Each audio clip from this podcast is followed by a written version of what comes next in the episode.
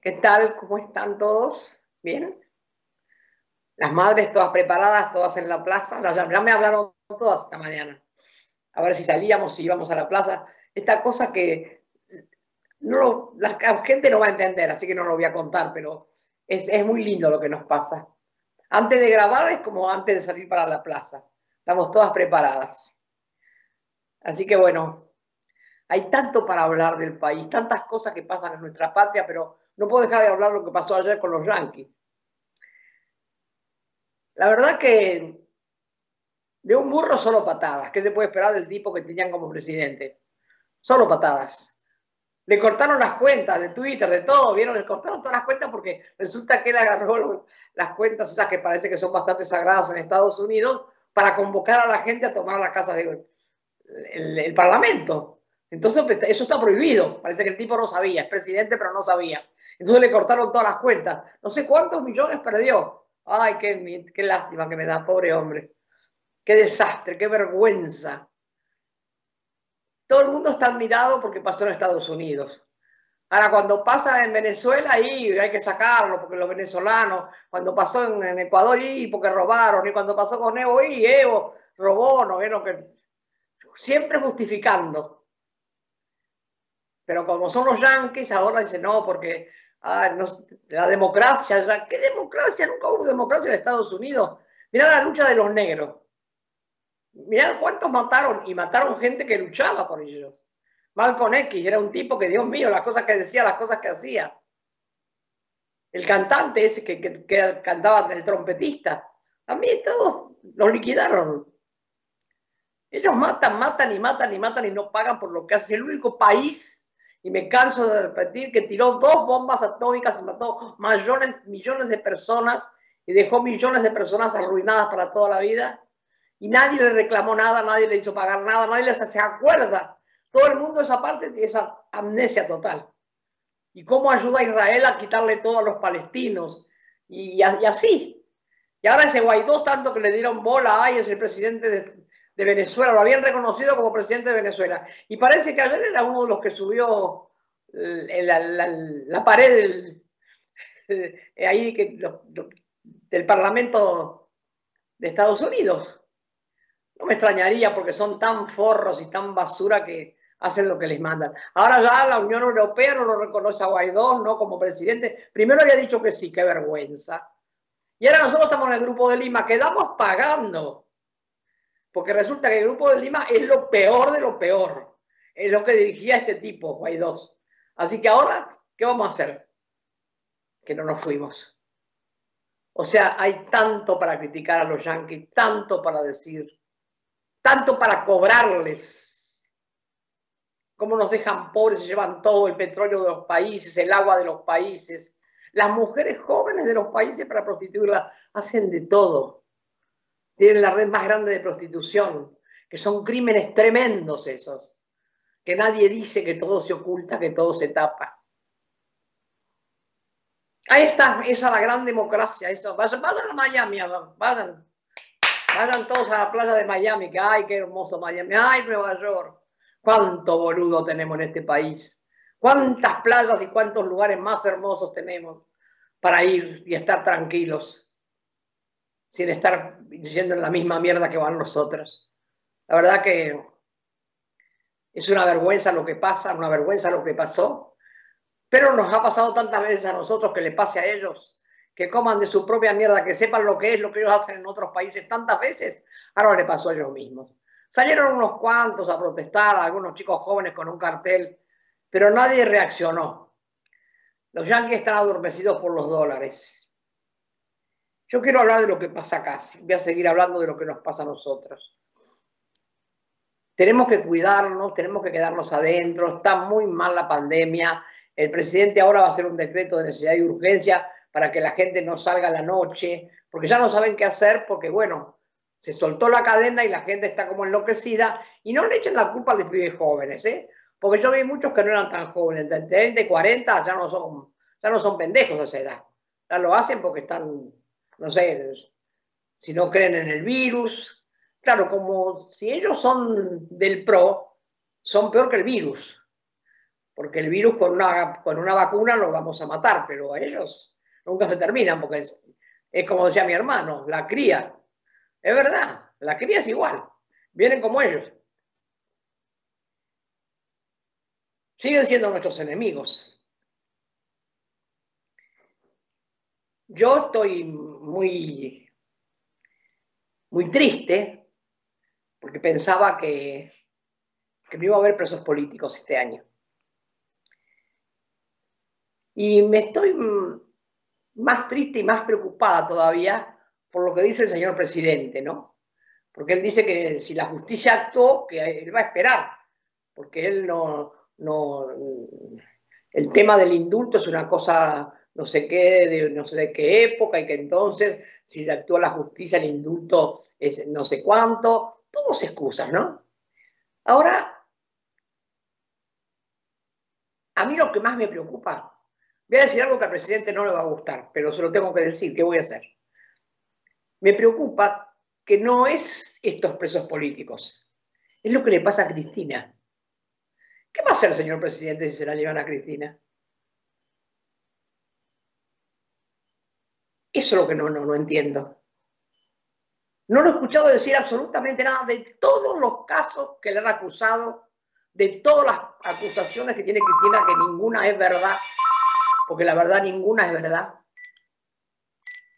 Ninguna es verdad lo que las acusaciones no han conseguido, los cuadernos han, han roto casas, han inventado cuevas, han inventado baúles, baúles que bajaban de, aviones, carteras que nunca compró, joyas que nunca tuvo, cuadernos que nunca existieron. Tiene montones de juicios, Cristina. Y ellos están jugando, por eso nos sacan, por eso tienen todo el 80%, 90% de jueces que son de ellos. Ahora con esto del lawfare, que es guerra jurídica, bueno, estamos en guerra. Todos lo nombran, pero nadie dice cómo. Quiere decir guerra jurídica. Yo no estoy en guerra con ellos, ellos están en guerra con nosotros. La guerra nos la declararon los jueces a nosotros. Las madres somos las únicas condenadas en el juicio de Glender. Todos quedaron en libertad, todos los que robaron, las únicas condenadas somos las madres. Va, condenadas procesadas.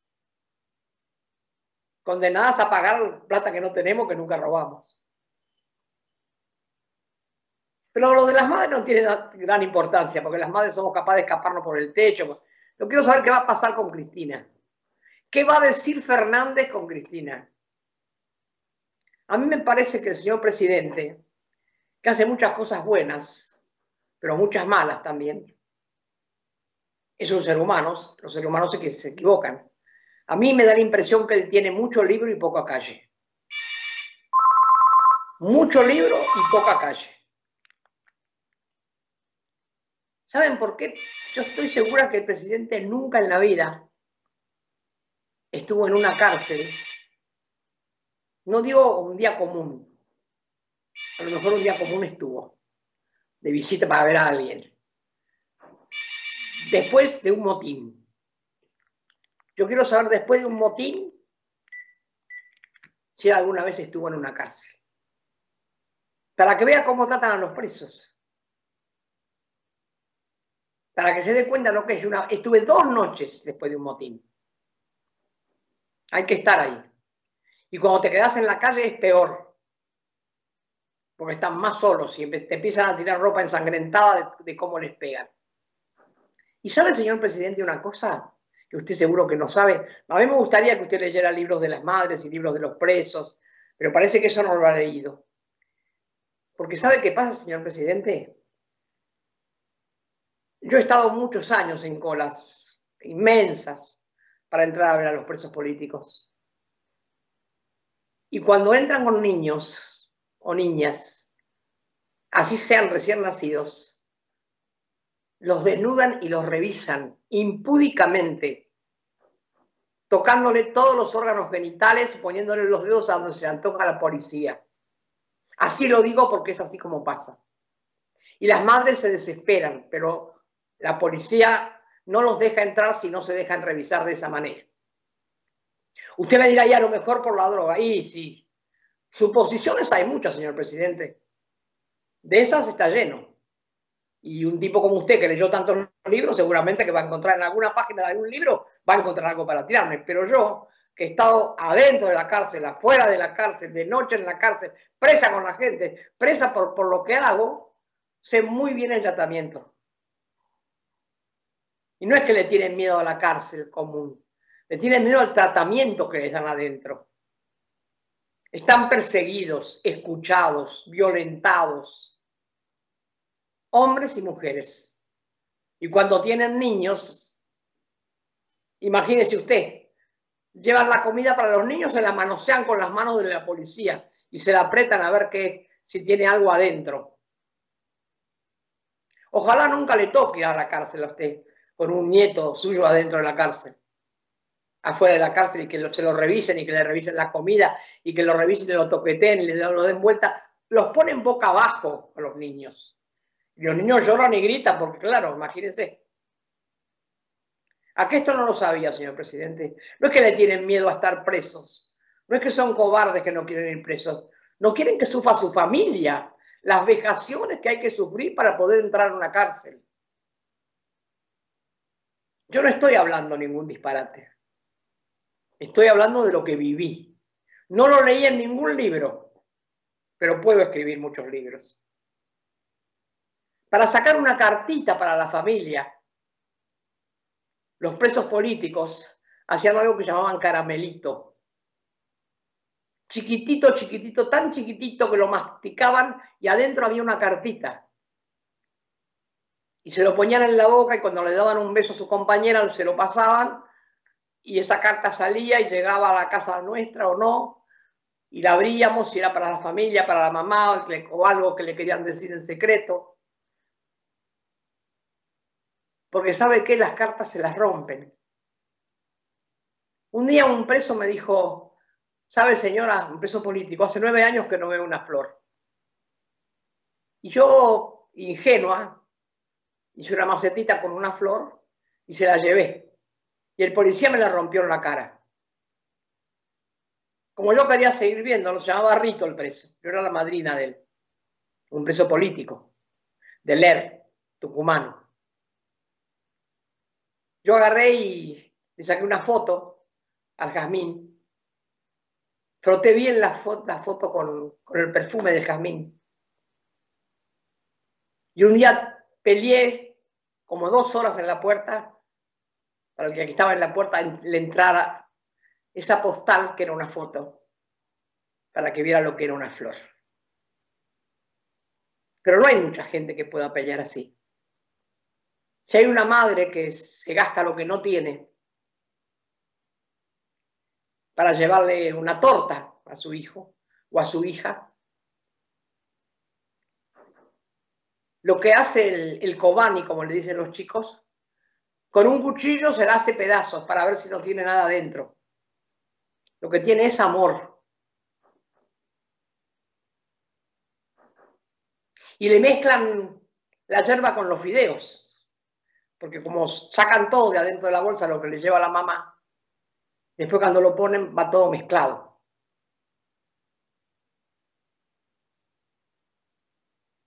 Y usted no puede entrar una flor para que ellos le regalen después a su mamá el día que va.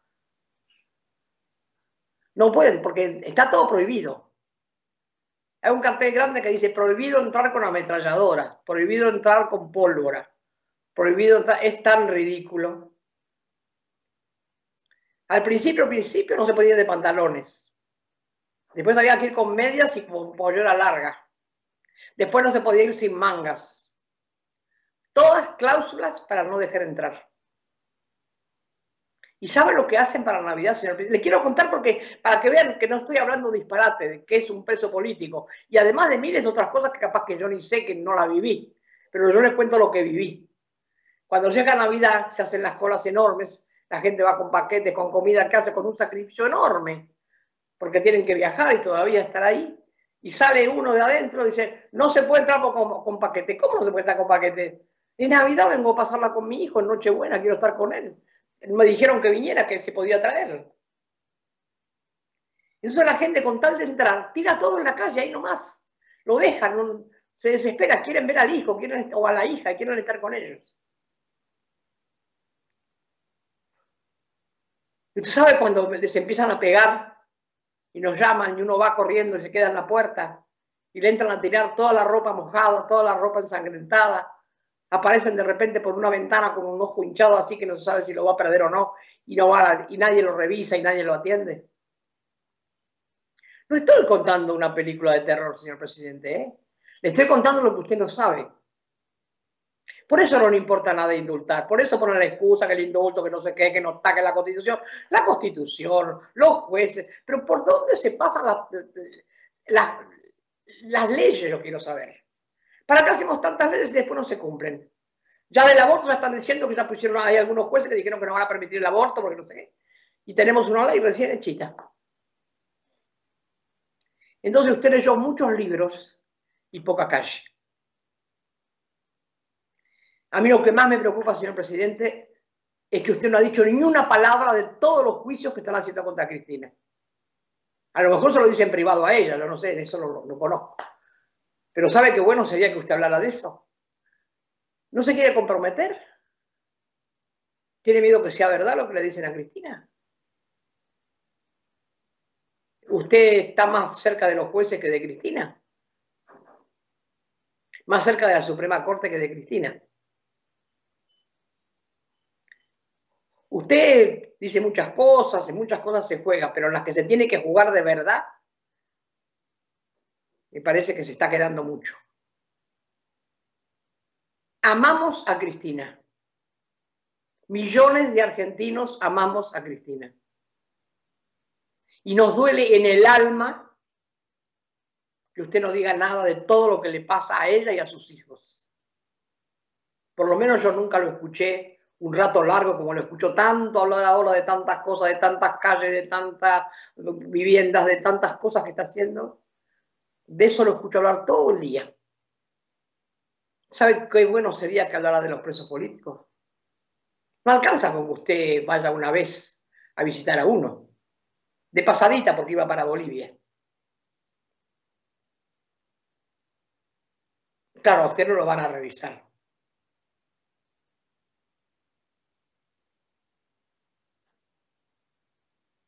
¿Qué pasa? ¿Qué pasa con todos estos que aumentan y aumentan y aumentan y aumentan y ahora el trigo y esto y aquello? ¿Por qué le seguimos pagando para que paguen los sueldos?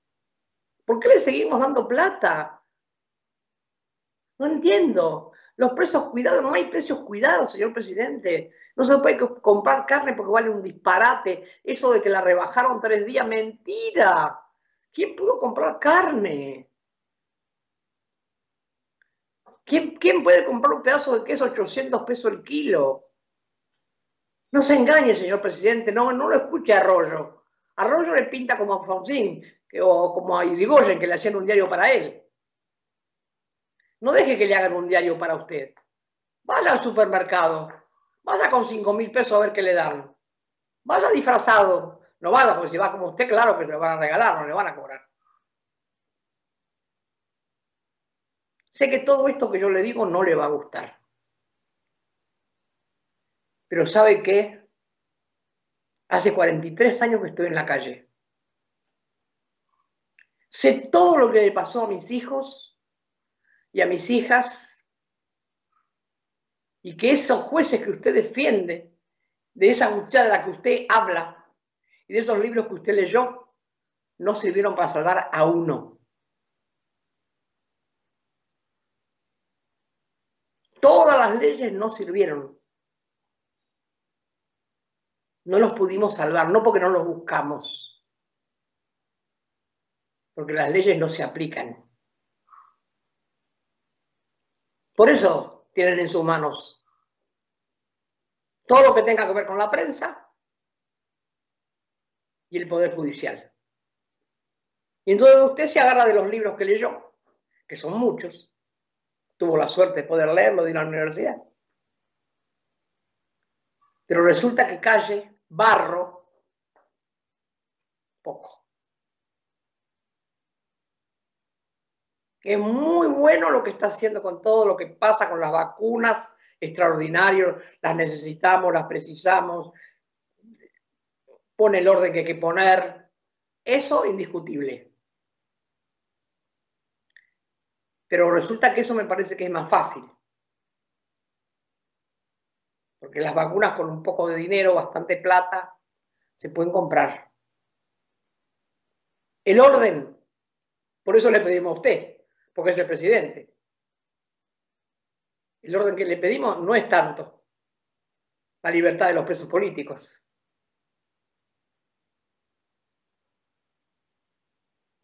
Es un poquitito nada más. Sin embargo, usted no nos escucha. Ahora sí, a las grandes empresas les paga, les da sueldo, les da plata, más plata, más plata, porque eso es más fácil de conseguir.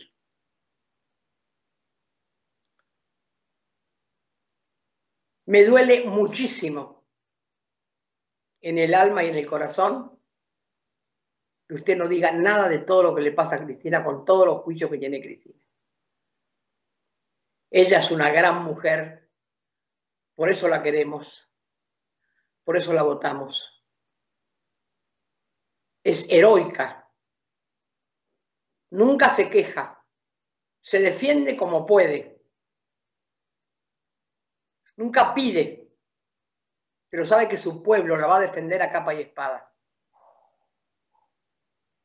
Y ojalá, señor presidente, que nunca le toque a usted estar del otro lado, porque ahí se va a acordar de mí. Ojalá que nunca le toque. Pero con estos tipos que usted trata como opositores y son enemigos, hay que tener mucho cuidado. Son capaces de cualquier cosa. No tienen límites. Por eso dejaron que se pudran no sé qué cantidad de vacunas. Por eso no se quieren vacunar. Por eso la reta hace lo que hace. Por eso no hay escuelas. Por eso no hay niños que puedan ir a la escuela común, tienen que ir a la escuela paga. Porque él quiere, porque él manda y usted siempre lo trata y lo invita y dice, no voy, no voy, como un chico mal educado, y lo deja plantado. O sea que si usted le aguanta todo eso la reta, aguánteme un poquito a mí esto que le estoy diciendo. Y no se enoje. Si hasta ahora no se enojó con la reta, con todos los desprecios que le hizo, yo nunca lo desprecié cuando me invitó, siempre fui. Y le reconozco todas las cosas buenas que hace. No me quiero comparar con la reta, por favor ni, parecida quiero ser. Pero como usted lo perdona, le perdona todo y lo sigue invitando, y él le sigue diciendo que no va a ir, que no va a ir, que no va a ir, y no va, y lo deja plantado. Todo lo que hace bien está bien. Pero esto que le pedimos nosotros es muy grave, señor presidente. Que usted hable de, de la justicia como si la justicia existiera. La justicia no existe. Esto lo ofrece es la guerra, una guerra. La guerra que nos declara la justicia a los pueblos.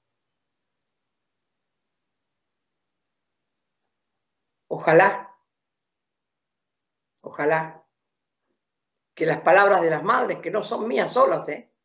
son de miles y miles y miles, le lleguen no esperemos que a Cristina la condenen por algo. No esperemos, por favor. Porque ahí sí que se va a poner fea la cosa. Porque no nos vamos a quedar en la casa.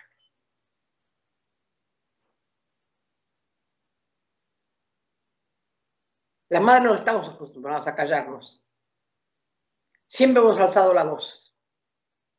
Por eso los presos siempre nos llamaban cuando había incendios, esos incendios que provocan ellos, los incendios que provoca los guardiacárceles con colchones y los matan, y las palizas que les dan, y el manoseo. Eso es, otro día lo vamos a hablar más. Pero le voy a pedir una cosa, señor presidente. Si usted le gusta leer, siga leyendo. Pero también algún día en la calle. A lo más bajo. A los más pobres. a los más desposeídos, a los pibes que roban para comer porque no tienen oportunidades, a las familias de los pibes que matan por la espalda. No defendamos lo indefendible. La justicia no existe. El poder judicial es un cáncer que nos está carcomiendo el corazón del Estado. La guerra judicial, o lawfare, como le llamen, la tenemos arriba de la cabeza.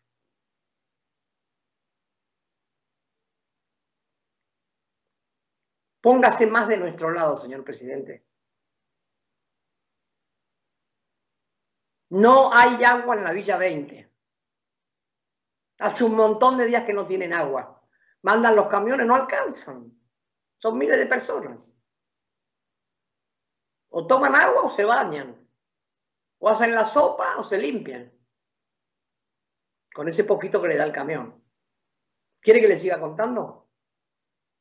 No, porque seguramente que eso no lo sabe. ¿Quién le va a ir a contar que en la 20 no hay agua? Usted está ocupado con otras cosas, que son buenas también. Pero ¿sabe qué? Siempre son de acá para acá. De acá para abajo hay poco. Hasta el jueves que viene.